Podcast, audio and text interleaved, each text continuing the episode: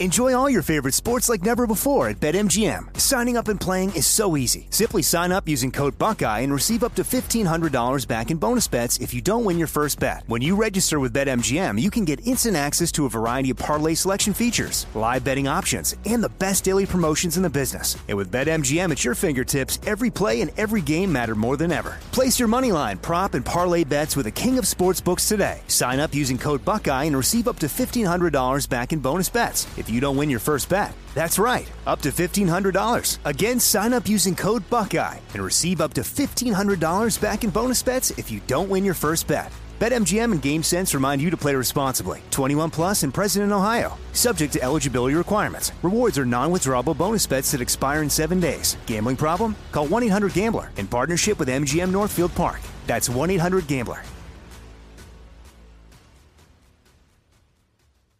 What's up? This your boy Lil Duval, and check out my podcast, Conversations with Unc, on the Black Effect Podcast Network. Each and every Tuesday, Conversations with Unc podcast feature casuals and in-depth talk about ebbs and flows of life and the pursuit of happiness. Unlike my work on stage, I tap into a more serious and sensitive side to give life advice and simply offer words of encouragement, yet remind folks to never forget to laugh. Every Tuesday, listen to Conversations with Unc, hosted by Lil Duval on the Black Effect Podcast Network, iHeartRadio app, or wherever you get your podcasts presented by AT&T. Connecting changes everything. You know you've got a comeback in you. When you take the next step, you're going to make it count for your career, for your family, for your life. You can earn a degree you're proud of with Purdue Global. Purdue Global is backed by Purdue University, one of the nation's most respected and innovative public universities. This is your chance. This is your opportunity. This is your comeback. Purdue Global, Purdue's online university for working adults. Start your comeback today at purdueglobal.edu. Hello, everyone, and welcome to another episode of Inside the Studio on iHeartRadio. My name's Jordan Runtagh, but enough about me. Today I'm speaking to one of the most innovative and influential groups of the 1980s. Named for a quote from pioneering psychologist Arthur Janov, their stunning breakthrough, The Hurting, helped bring the topic of mental health into popular music. And radio hits like Mad World, Shout, Sowing the Seeds of Love, and of course the immortal MTV classic Everybody Wants to Rule the World helped inspire the sound of a host of contemporary artists, ranging from The Weeknd, Lorde, and the 1975 to hip hop titans like Drake and Kanye West. The duo parted company at the dawn of the 90s, only to join forces once again for the well received 2003 album Everybody Loves a Happy Ending. As the title suggests, this was intended to be a short lived reunion, mostly to tie up loose ends musically and give fans a sense of closure. But now, almost two decades later, they're back with The Tipping Point. The record had something of a difficult birth, taking shape over the course of nearly 10 years. Early sessions with a crew of outside songwriters left the band so uninspired that they nearly parted company once again. But then the pair got back to basics, holding up in a room with acoustic guitars just like they did when they first teamed up as teens. The resulting record is a stunning display of musical virtuosity and radical vulnerability, inspired in large part by the death of Roland Orzabal's wife. Occasionally dark and moody, but never maudlin, it's a hopeful meditation on mental health, mortality, and moving on. I'm so happy to welcome Roland Orzabal and Curt Smith, who together are Tears for Fears.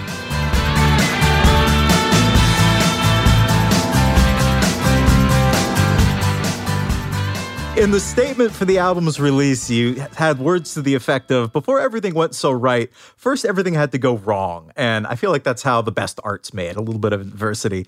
Uh, you were originally working on a very different album made with a, a host of outside writers, basically a collection of potential singles rather than an album that that spoke for you and, and your shared experience. And I think I'd read that you jokingly called it uh, Tears for Fears the musical, which sums it up pretty well. Uh, how did you go from there to the tipping point, which is just so deeply personal and meaningful and honest and just has such a, a surplus of soul?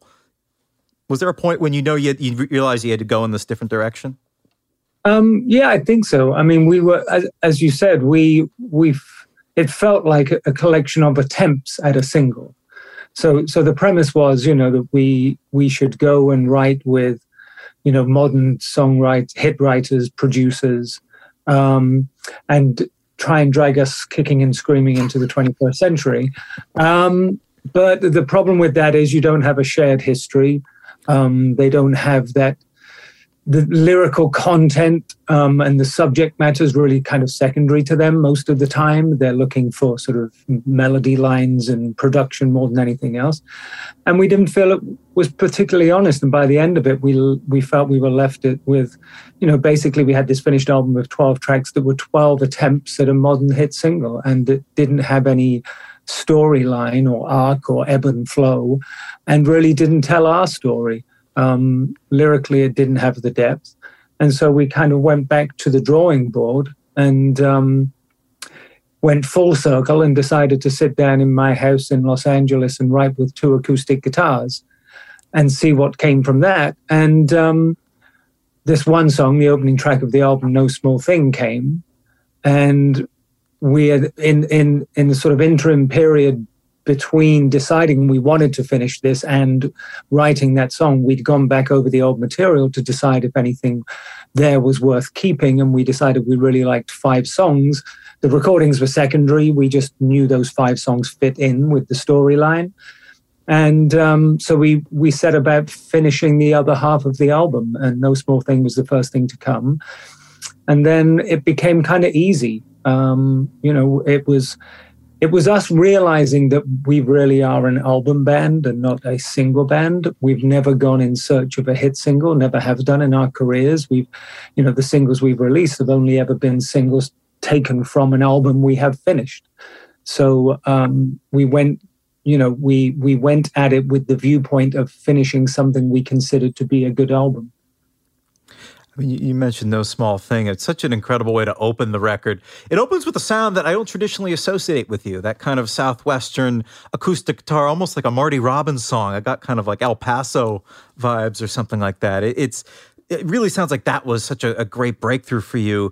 When you reconnected as songwriters again, what, what was that experience like for you, slipping back into those, those roles together, kind of nose to nose with guitars? What was that experience like for you? Was it easy to get back to that place?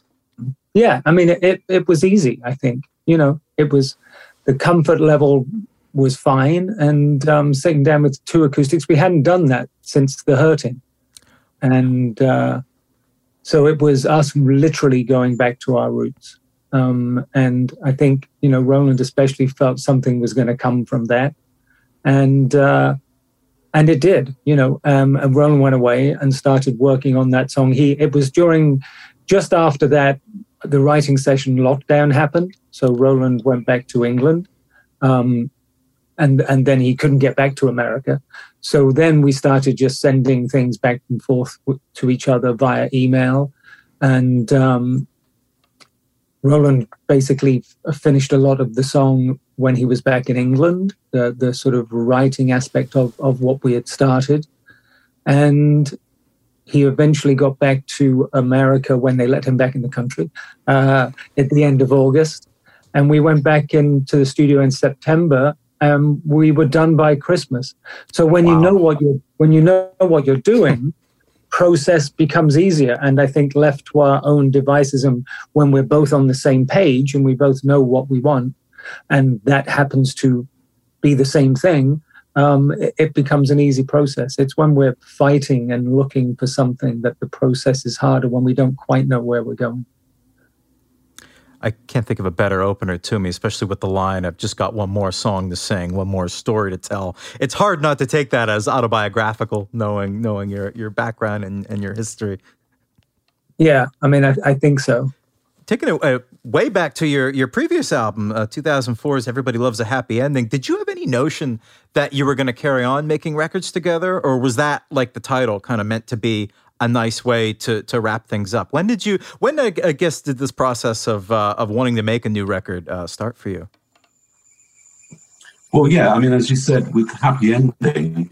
Um, it was a, it, it, seemed like a good way to finish um, literally a happy ending of Curt and i getting back together after a nine year hiatus um, and it was a fun record to make it was i relocated my family um, to los angeles all of a sudden we were waking up to a blue sky doing a school run under this with in this beautiful weather drop the kids off down onto the tennis court back into the shower, then down to the, the recording studio to, to do work on this album. It was fun. We had a lot of fun working with Charlton Pettus, um, who is a great communicator between the two of us, a great modulator. Um, yeah, we were very happy with the record. Um, it was very different to anything I'd done in the previous decade. But yeah, I mean, we didn't. Uh, we we went out to promote it. We had um, quite a bit of coverage, good radio play in Britain.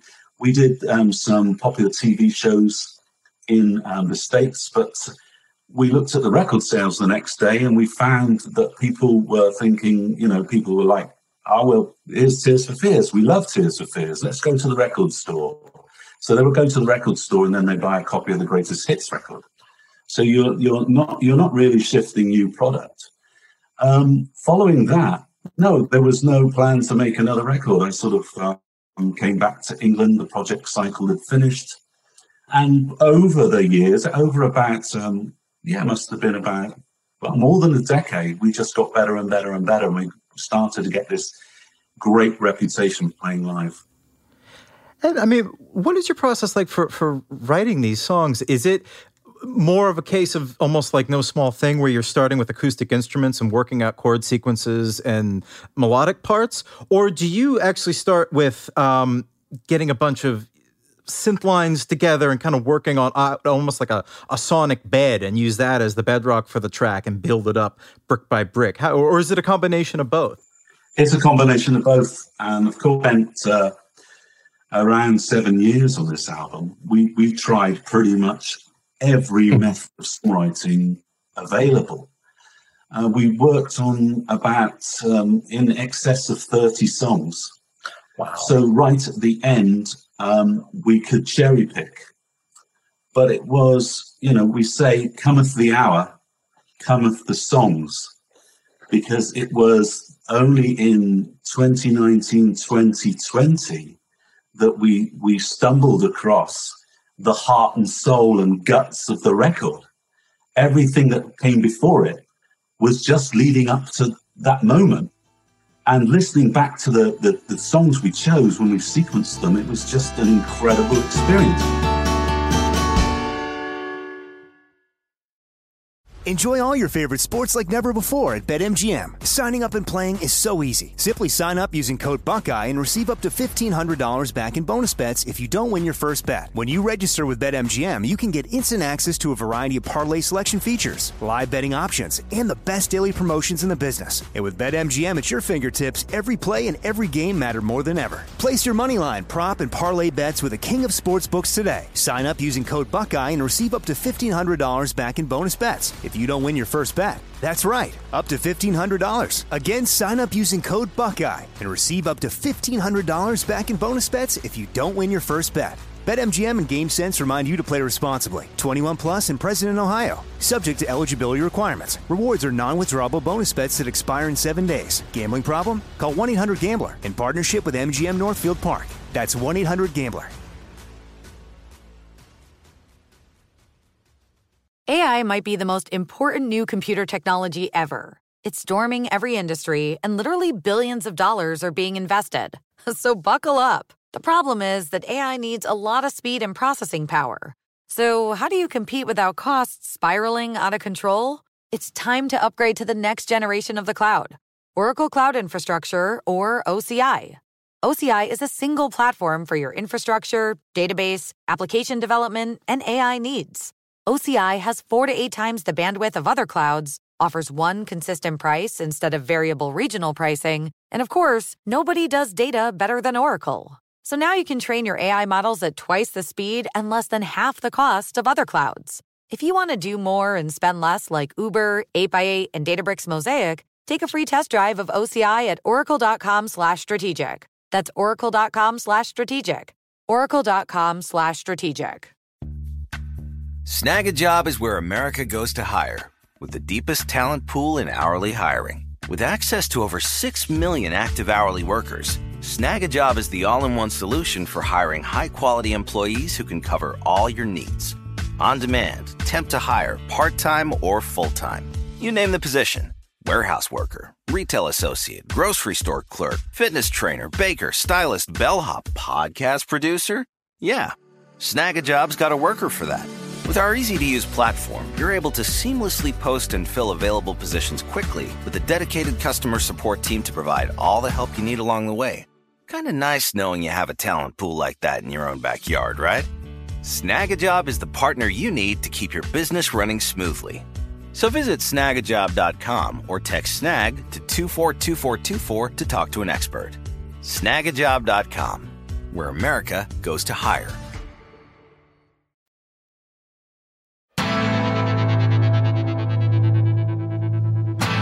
I mean, something I love about your records is that they they they do stand together as a whole and tell a story, which I feel like is a lost art. I mean, there's a degree of care and a skill that I think that we, have lost in recent years.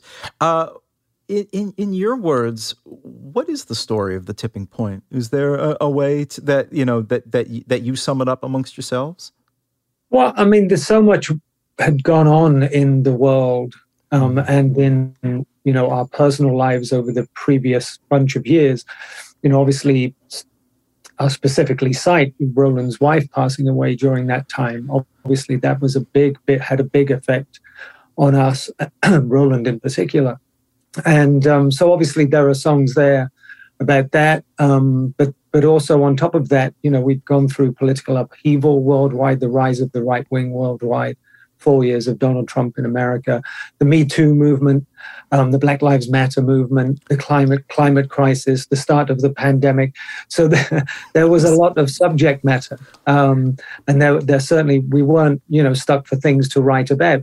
And I think all of that is is included in parts on the album, some more obvious than others, but. Um, but I feel the overall sense of the album is one of of of of hope. You know that there's light at the end of the tunnel. Um, we didn't want it.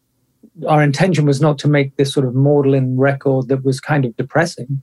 Um, you know, I think that especially tracks like "Rivers of Mercy" on the album, um, which really does sort of talk about redemption more than anything else. You know, um, and I think that the redemption and hope probably are, are two themes going through the album that that you know are, are, answers to all those other things that we talk about. Um, you know, I, I, without getting into too much depth on every track, uh, I, I, definitely feel positive by the time I've finished it.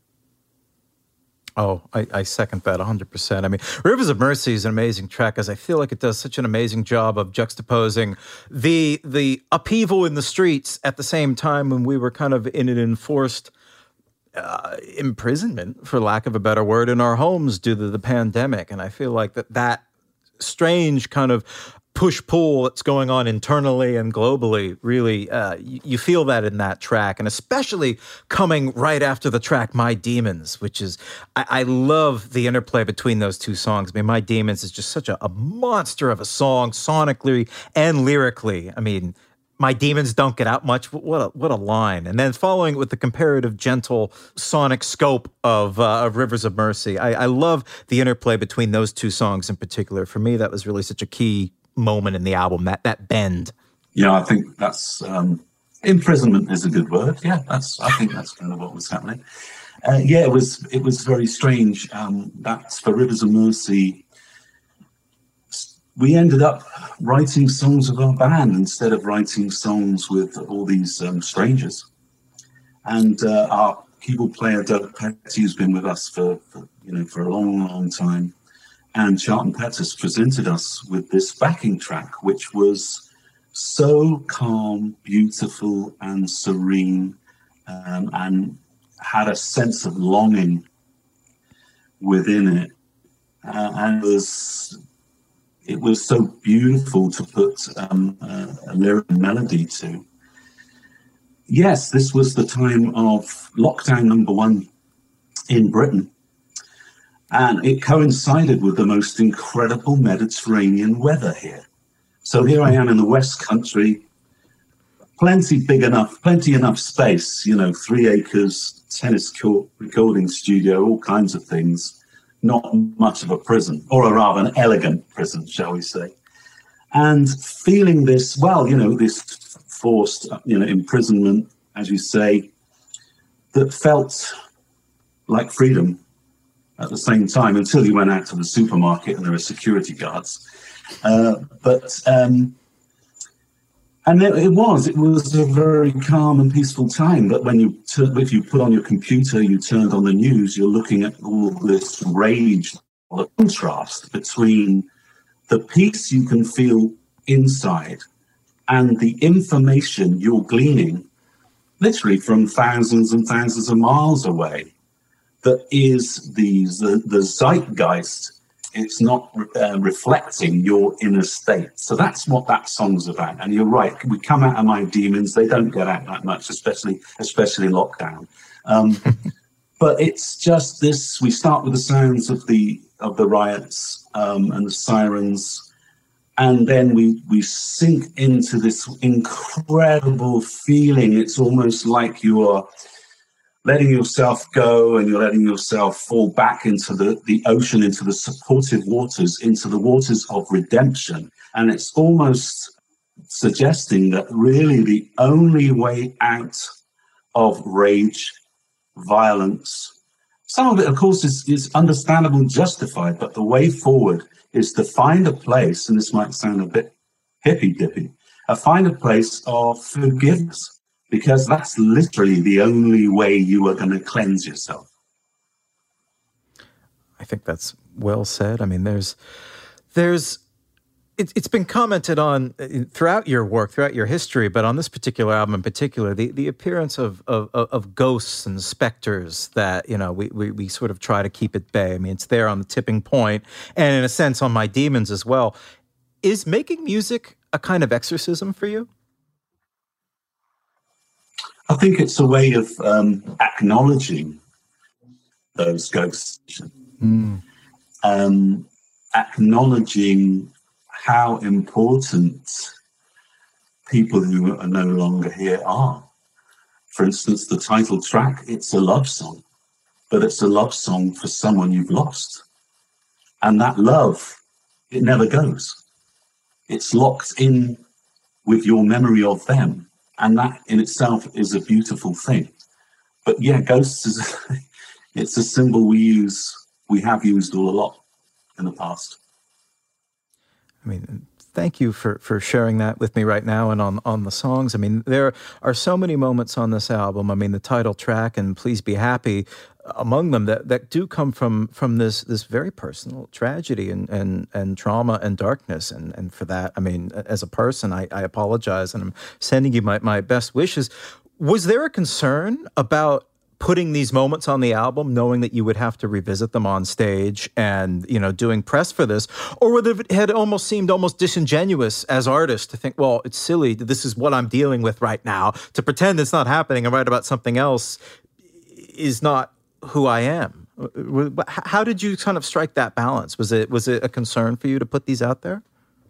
I mean, I, I, don't think it's ever a concern. You know, our concern initially really was that it didn't have the depth, mm. that it didn't have the meaning, and it didn't have talk about subjects that were dear to us. You know, I, I think that um, the best use of music for us normally is to put these feelings into some sense of order you know and you know i've said before that you know a lot of the time when you're in these moments of crisis or trying to work out what is going on in the world or things externally um, your mind tends to go on this eternal kind of um, loop of doom you know and the way we tend to work it out is to put it into song and somehow compartmentalize it and make sense of it.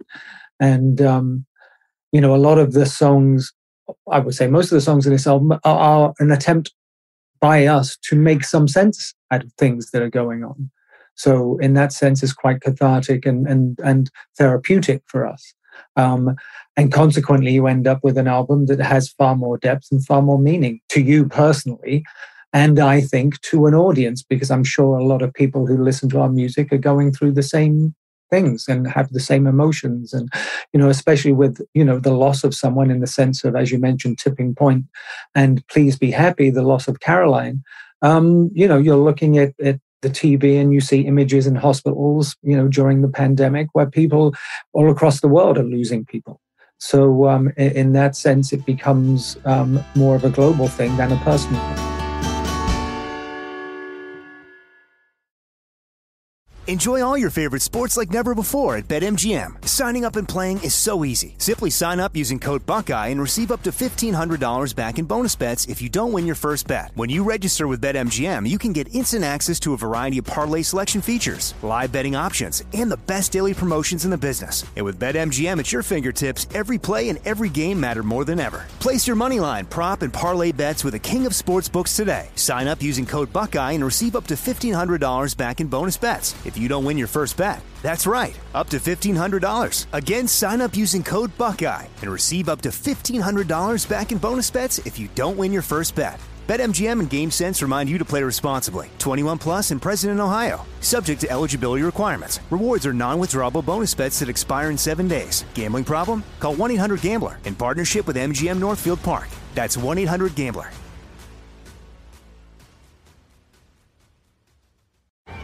Hey guys, you know what this playground could use? A wine country, huh? A redwood forest would be cool. Ski slopes! Wait! Did we just invent California?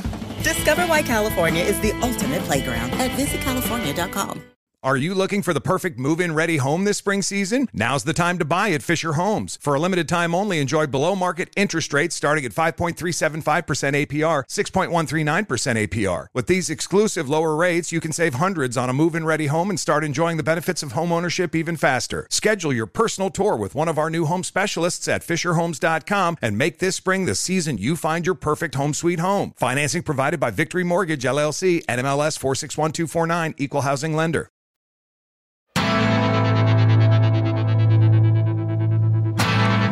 It's uh, it's interesting to view this record against your your first, the hurting. I see them as as linked in a certain way, almost as uh, you know inverses or mirrored image, images of each other, or something like that. At least I see them certain similarities. There there are definitely similarities. I think the difference is that the hurting was, you know, they're both a little angst ridden, but on this album, I think we're making sense of what's going on, whereas on the whole thing, we're more railing against what is going on. We're angry at what's going on, and um, this one comes from a, or at least leaves you with a, a far calmer feeling and a sense that you know we'll work it out at some point. It's just interesting for me to think of how you started out uh, pre Tears for Fears in the group you were in, and then even as teens playing, you know, Blue Oyster Cult and, and Led Zeppelin and, and original songs that were done in, in that similar style.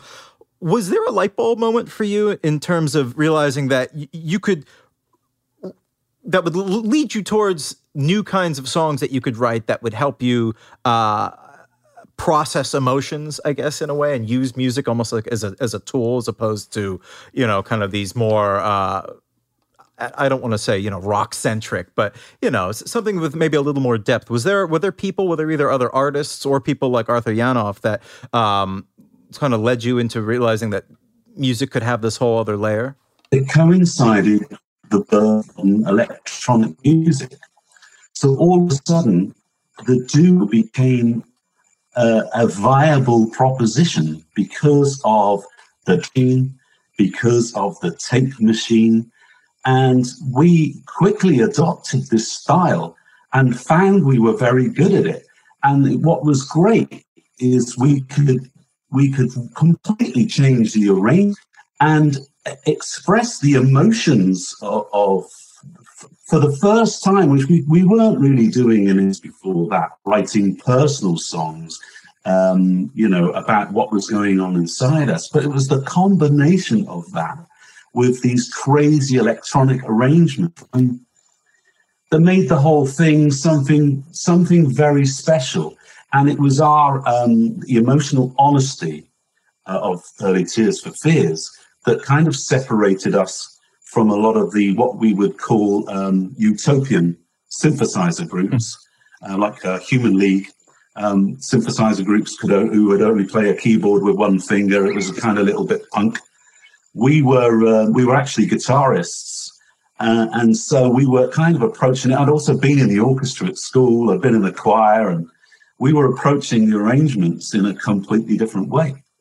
Yeah, I mean, I think I think also that combined with you know at the time when we left graduate, obviously you know we we had decided that we wanted you know songs to have more meaning. We wanted to talk about personal emotions, personal trauma, but also we around that time there were albums by Peter Gabriel's third album. I would cite um, Talking Heads, Remain in Light, David Bowie's Scary Monsters, that really took production to a different level. So not only were we deciding to write songs that had more, far more meaning and more and more personal meaning um, lyrically, but we were getting into recording. Uh, the band we were with before really had no interest in recording. I mean, they we were literally went in the studio and played live and recorded it, and that was that.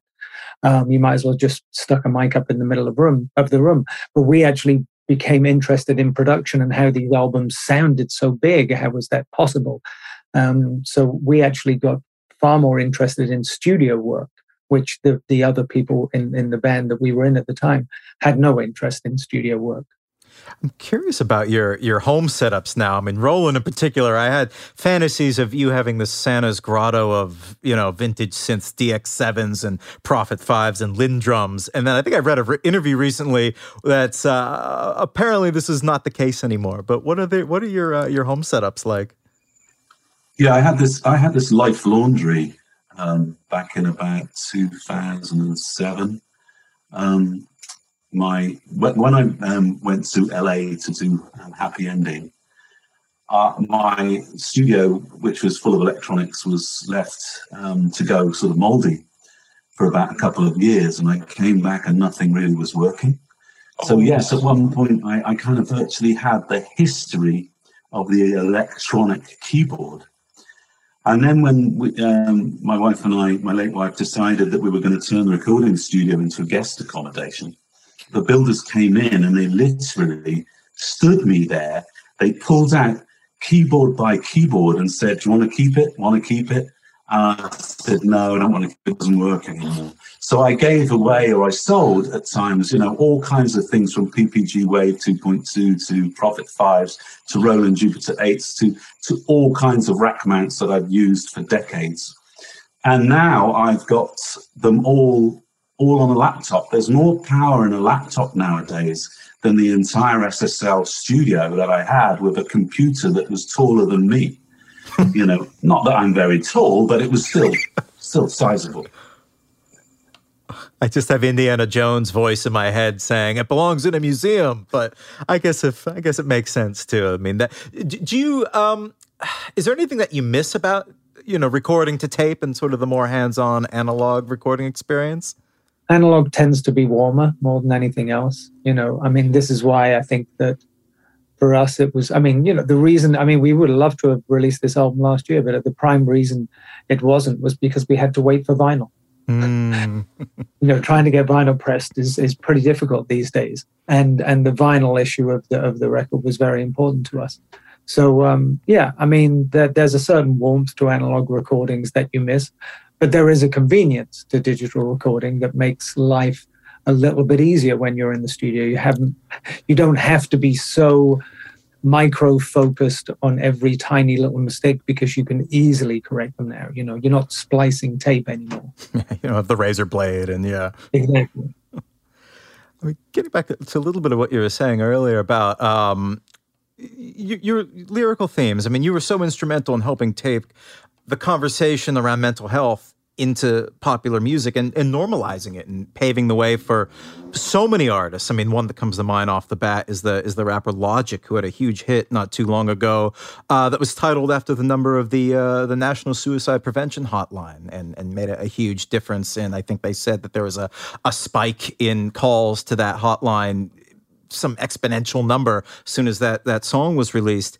Uh, and I think a lot of that you know, starting that conversation in popular music can be drawn right to you. I mean, how do you feel, uh, you know, the shift going from something like "Suffer the Children" to today, and being being a part of that change in conversation and normalizing that? Well, I still think it's a it's still a difficult area. Mm. There's no doubt about it.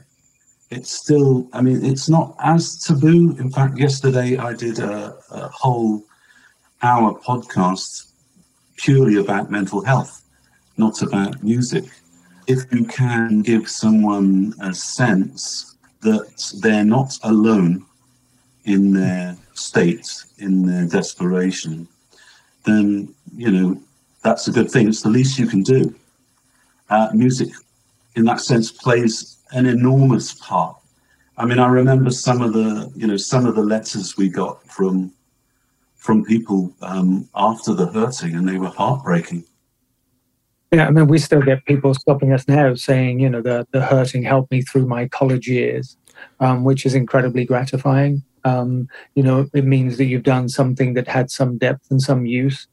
But I think, you know, the word you use, which is, you know, something that's used a lot when you're bringing up children as well. And if you talk to psychologists, is normalizing it. That's the thing. You know, there, and we still do it as, as adults where we think, you know, something is completely abnormal when there are you know thousands if not millions of people going through the same thing um, but the first thing you're you know you do as a parent when your child has anxiety or any issues is to normal, normalize those issues, to let them know it's not abnormal and that's their safety net, you know, is the, that, that knowing that what they're feeling is not abnormal. So then, and it doesn't become then a panic and it doesn't get, get out of control. So, um, yeah, I mean, I think, you know, treating ourselves like we treat our children would become, would be useful at times. Absolutely. I think that's a beautiful answer and a, and a, wonderful note to end on. Curt Roland, thank you so much for your music and your time today. It's meant the world to me for so many years. It's such a, an honor to talk to you. Thank you so much. You're very welcome. We hope you enjoyed this episode of Inside the Studio, a production of iHeartRadio. For more episodes of Inside the Studio or other fantastic shows, check out the iHeartRadio app, Apple Podcasts, or wherever you listen to your favorite podcasts.